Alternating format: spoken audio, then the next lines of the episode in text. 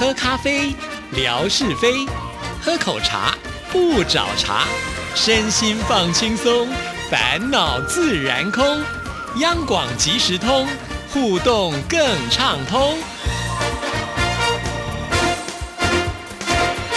亲爱的听众朋友，大家好，欢迎收听今天的央广即时通，我是谭志毅。时间真的好快哦，今天都已经是十二月二十八号，也就是呢二零二零年的最后一个礼拜了啊！而且呢，到了星期五，我们就要跨到新的年度了，真的是呃啊很开心，在这一年来跟所有听众朋友的互动哈。我觉得主持央广即时通节目以来，时间永远都是追的志毅跑，就是觉得哇，这个飞快的啊！那当然，在今天节目里呢，要很高兴的跟听众朋友来分享，就是有关于十二月二十一号我们这天开的剑潭山的呃圆山微波站的直播哈。这个直播呢，其实是一波三折哈。最早其实有这样子的一个直播的发想，我已经不太记得到底是总台长还是呃文哥的建议意哈。呃，其实当时我真的有点就是很想逃避的心态，不听不听，假装没听到就算了。因为我知道我自己个人呢是比较没有办法会去爬山的人哈。每次呢，只要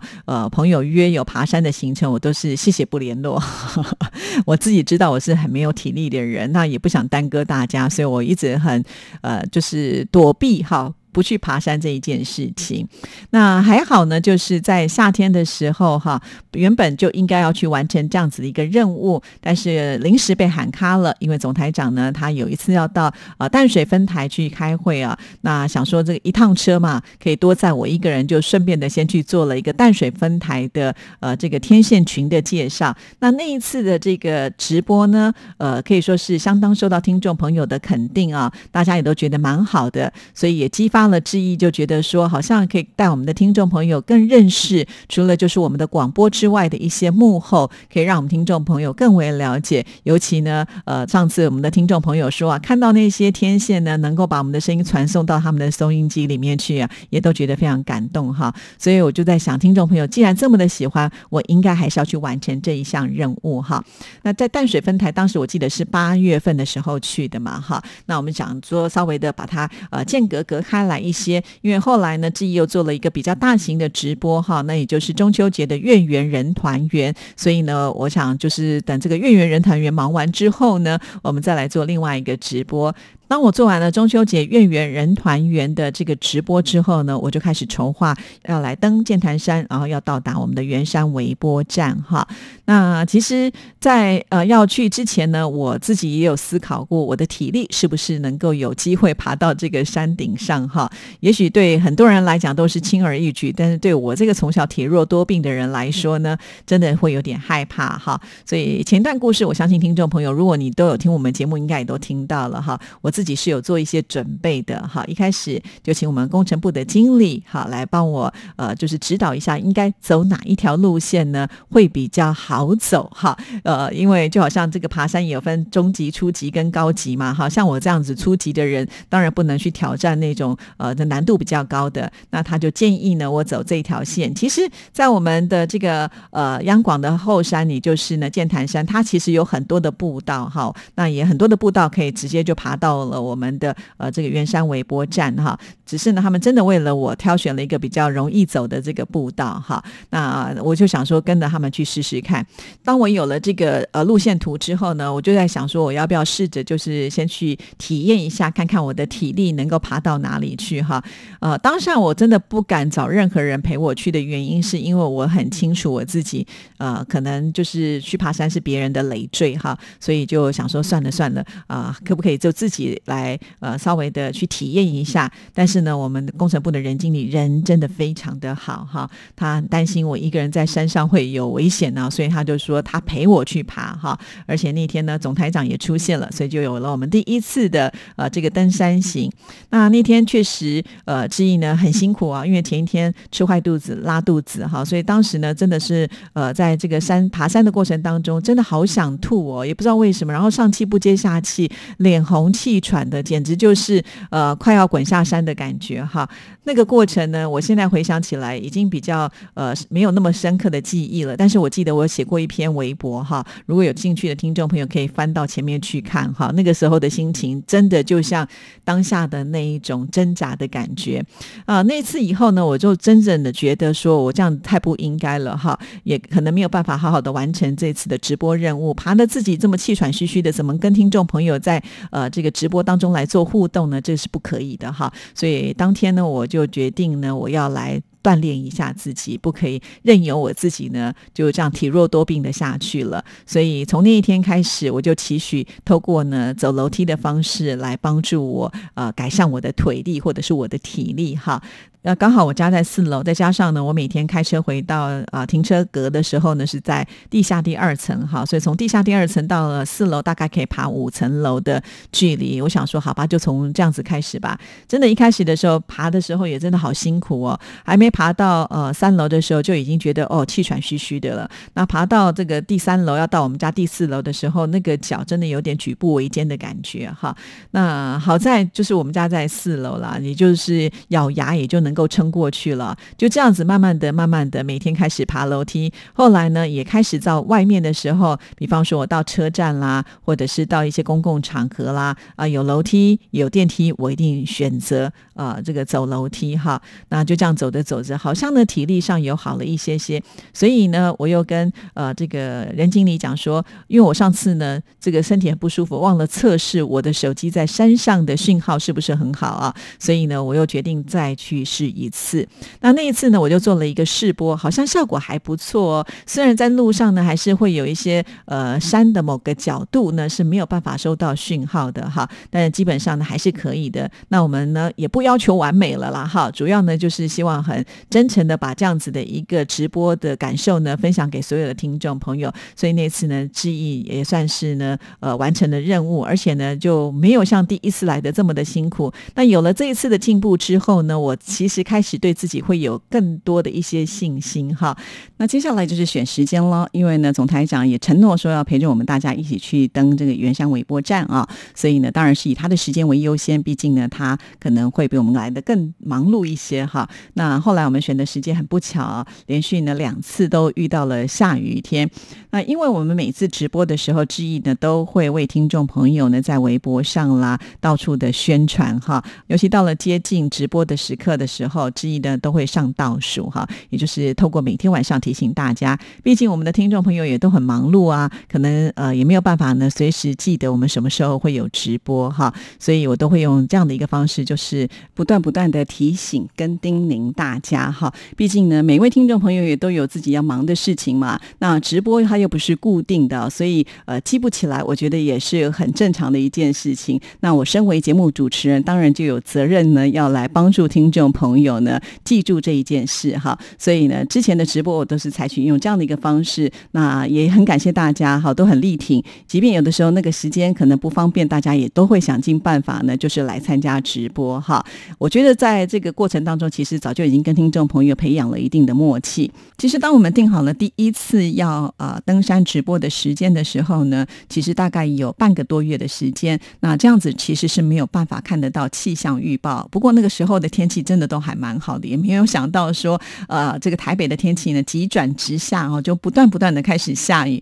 尤其我们看到那个气象预报也是很有意思哈。虽然呢，他会告诉你会下雨，可是他还会写个呃这个几率百分比哈，比方说百分之八十、百分之七十或百分之六十。那我们也不知道呢，我们要直播的那个时段是属于会下雨还是不下雨的那个阶段哈。这对我们来做一个决策就非常非常的困难哈，因为我们也不能说到了当天。才告诉大家说啊，我们要不要直播哈？所以呢，前一天我们就讨论了一下，结果我们节目部的袁经理就说，我们还是等这个天气好再来直播会比较安全吧哈。那就是这样子，第一次的就取消了。结果当天来上班的时候呢，确实啊，早上呢这个雨水滴滴答答的，就想说，哎呀，这个还好有取消哈，不然的话我们恐怕呢就很难完成任务。结果没有想到呢，到了中午差不多十点十一点的时候呢，天气放晴了，而且太阳还出来了。这个时候我就接到了总台长秘书的电话，说，哎，那我们的直播要不要呃继续呢？可是我就在想说，我们的听众朋友都已经通知啦，呃，大家都已经就是知道呢，我们要延期了。不只是听众朋友啊，还有很多的这个协助的工作人员呢，其实我们也都已经发通知了哈，只好呢就忍痛的取消了。那我们就延期到第二次，就没有想到呢，第二次同样呢也是碰到了这个下雨啊。那第二次碰到这个下雨呢，比第一次还要更为严重一点点，所以就比较没有什么悬念。好啦，两次都错过之后呢，我们只能再选第三次啊。但这次呢，我们总台长的秘书也很聪明啊，他不止呢帮我定了一个时间，他定了呃两个时间，一个呢就是十二月二十一号，另外一个就是十二月的二十八号，因为我们总是希望能够在今年度完成这一项任务啊。那这两个时间呢都是星期一啊，也就是呢我们可能必须要在啊前一天星期天，即使是大家不上班的时候，还是得讨论呃看看呢是不是确定要来举行哈。所以在星期天的中午呢，我很快就接到了我们工程部任经理的电话，因为呢他也要通知啊，就是呢在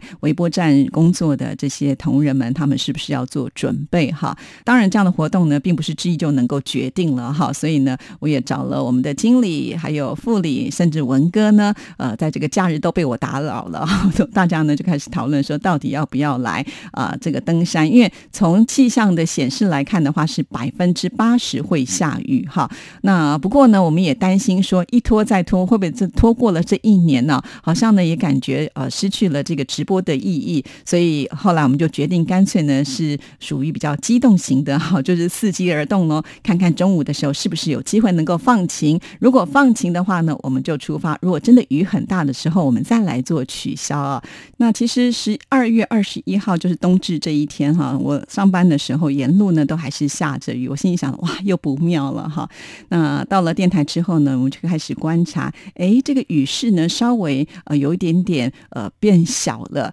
那一直呢到了十点多，我们大家呢又聚集在一起，就说呃有没有办法呢，就是来开直播哈。那看来好像是有机会哦，因为已经开始有点停，虽然那个雨啊会有一丝一丝，可是真的很小了。我们想说就呃赌一把吧。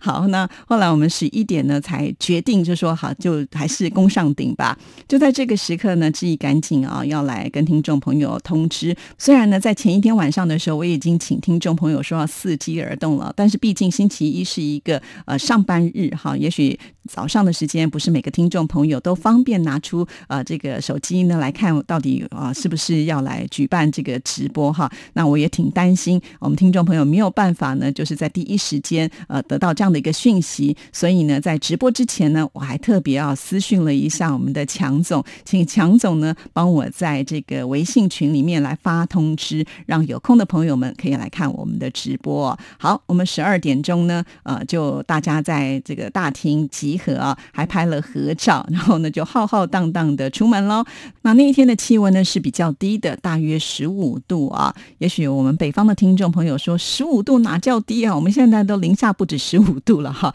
那这比较难比较了，毕竟呢，我们在这个亚热带地区啊，十五度对我们来讲就是比较低的温度了。而且呢，我们有下雨嘛哈，所以呢比较潮湿。那体感温度上来讲的话呢，会。比十五度还要来的低一些哈，而且呢，爬到了山上去的时候，山上的呃这个温度呢又会再更低一些。可是因为我也知道爬山呢一定会热嘛哈，会流汗，那我也不敢穿太多哈，避免呢在山上我到时候呢左手要拎外套，右手要干嘛也是挺麻烦的哈。那穿的就比较这个稍微简单一点点，但是呢重点是一定要有帽子的衣服哈。真是我想说多少还可以就是帮助呃挡雨的啦哈。我们出发的时候其实还是飘着细雨。啊，就像我们的副理秀梅呢，她就还穿了这个小飞侠的雨衣啊，挺可爱的。那其实从这个影片当中，大家也可以看得出来，哇，袁姐穿的很多，还戴着围巾啊，连文哥都是呢。最后呢，文哥是把他的这个外套呢给脱了，就绑在身上哈。那文哥那天其实也挺辛苦的啦。第一，我想他已经很久没有爬山啊。第二呢，就是呃，袁姐呢带了这个呃萝卜汤啊到山上去哈。那因为那个萝卜汤其实还蛮重的。的啊，大家呢这些男生又不好意思让袁姐一个人来拎这么重哈，所以呢，好像后来这个重责大任呢就交到文哥的身上了。那爬山呢还要负重，就比较辛苦一点点。但不管怎么样呢，我觉得文哥啊，他真的是配合度非常非常的高。在沿路的时候呢，他很怕就是会有冷场哈，不断的吟诗作对啦，甚至呢，在我们这个到了健身房的中场休息啦，就是在山上有个呃健身的呃这个平台哈。那以前我也带听众朋友看过了，那文哥呢，甚至还教大家练起了功哈，哇，那个 很有意思哈。那这个影片呢，特别被总台长啦，还有我们的工程部人经理都拍下来，志毅呢也都已经把它放在微博上了。那他们拍的呢，就只有片段哈。那详细情形就是从头到尾的来龙去脉呢，当然还是要看志毅的这个回放哈，会更清楚一些。所以我觉得文哥是有备而来的哈。那我们一群人呢，其实登山的气氛可以说是非常的好，说说笑笑，就好像呢大家在郊游一样啊。那就带着大家呢一起到了这个圆山微波站哈。其实我觉得这个速度还挺快啊。到了微波站的时候呢，我们的这个值守的工作人员呢，也就是苏大哥呢，他早就已经啊准备好要来迎接我们了，还切了水果啊，还请他的夫人呢做了这个豆干哈，请大家吃，而且这口碑非常的好。那志毅呢也为我们的苏大哥做了一个访问啊。其实呃，通过访问我们才知道哈，要值这个圆山微波站呢的工作真的好辛苦哦。那他们的工作呢，并不像我们总台的行政人员呢，可能就是朝九晚五的啊，时间到了就可以打卡下班。那微波站呢是二十四小时都必须要有人值守的，再加上他们是在山上哦，所以呢，天天要他们上上下下也是挺辛苦的。所以苏大哥也说啦，他们值班呢是呃上四天可以休三三天哈，呃，然后呢是两个人轮值。那他们呢每次上班的时候呢，呃，不但呢要爬上来，而且呢还要负重 哈，就是要背他们这个礼拜的食物啊。我们还开玩笑啊，就是从地址上来看呢，好像还蛮正常的。但是呢，如果你要打电话呃送这个外送或者是外卖的话，绝对是不会有人愿意送上来的哈。所以呢，他们的三餐都是得靠自己啊。除了就是呃吃的之外呢，其实他们的工作呢也是挺辛苦的哈。就是二十四小时都必须要有人非常的专注啊，也要确保我们的节目呢就是能够顺利的传送出去。因此呢，连气候都要考量到。那志毅呢，在访问过程当中也提到了，比方说碰到了台风，或者是碰到了这个下雨打雷呀，其实他们呢都要非常的注意哈。所以啊，在山上虽然没有这个直属长官呢盯着他们啊，但是呢，他们还是要把自己的雷达哦得打开，随时要关注很多我们可能想象不到的事情。那另外呢，志毅也趁这个机会呢，访问了总台长哈，也了解到就是总台长在这一年当中，其实他也非常尽心尽力的，呃，要把我们央广这么优质的节目能够推展出去哈，所以他非常的重视，就是我们主持人要跟听众朋友彼此之间的一个互动，而且呢，总台长也不排除任何的这种合作的方式呢，希望让我们的节目有更多元的方式呈现在所有听众朋友的面前哈。那对内呢，总台长其实也发挥了他的创意啊，啊，让我们的央广呢就变得更活泼而且有趣，哈像是在我们央广呢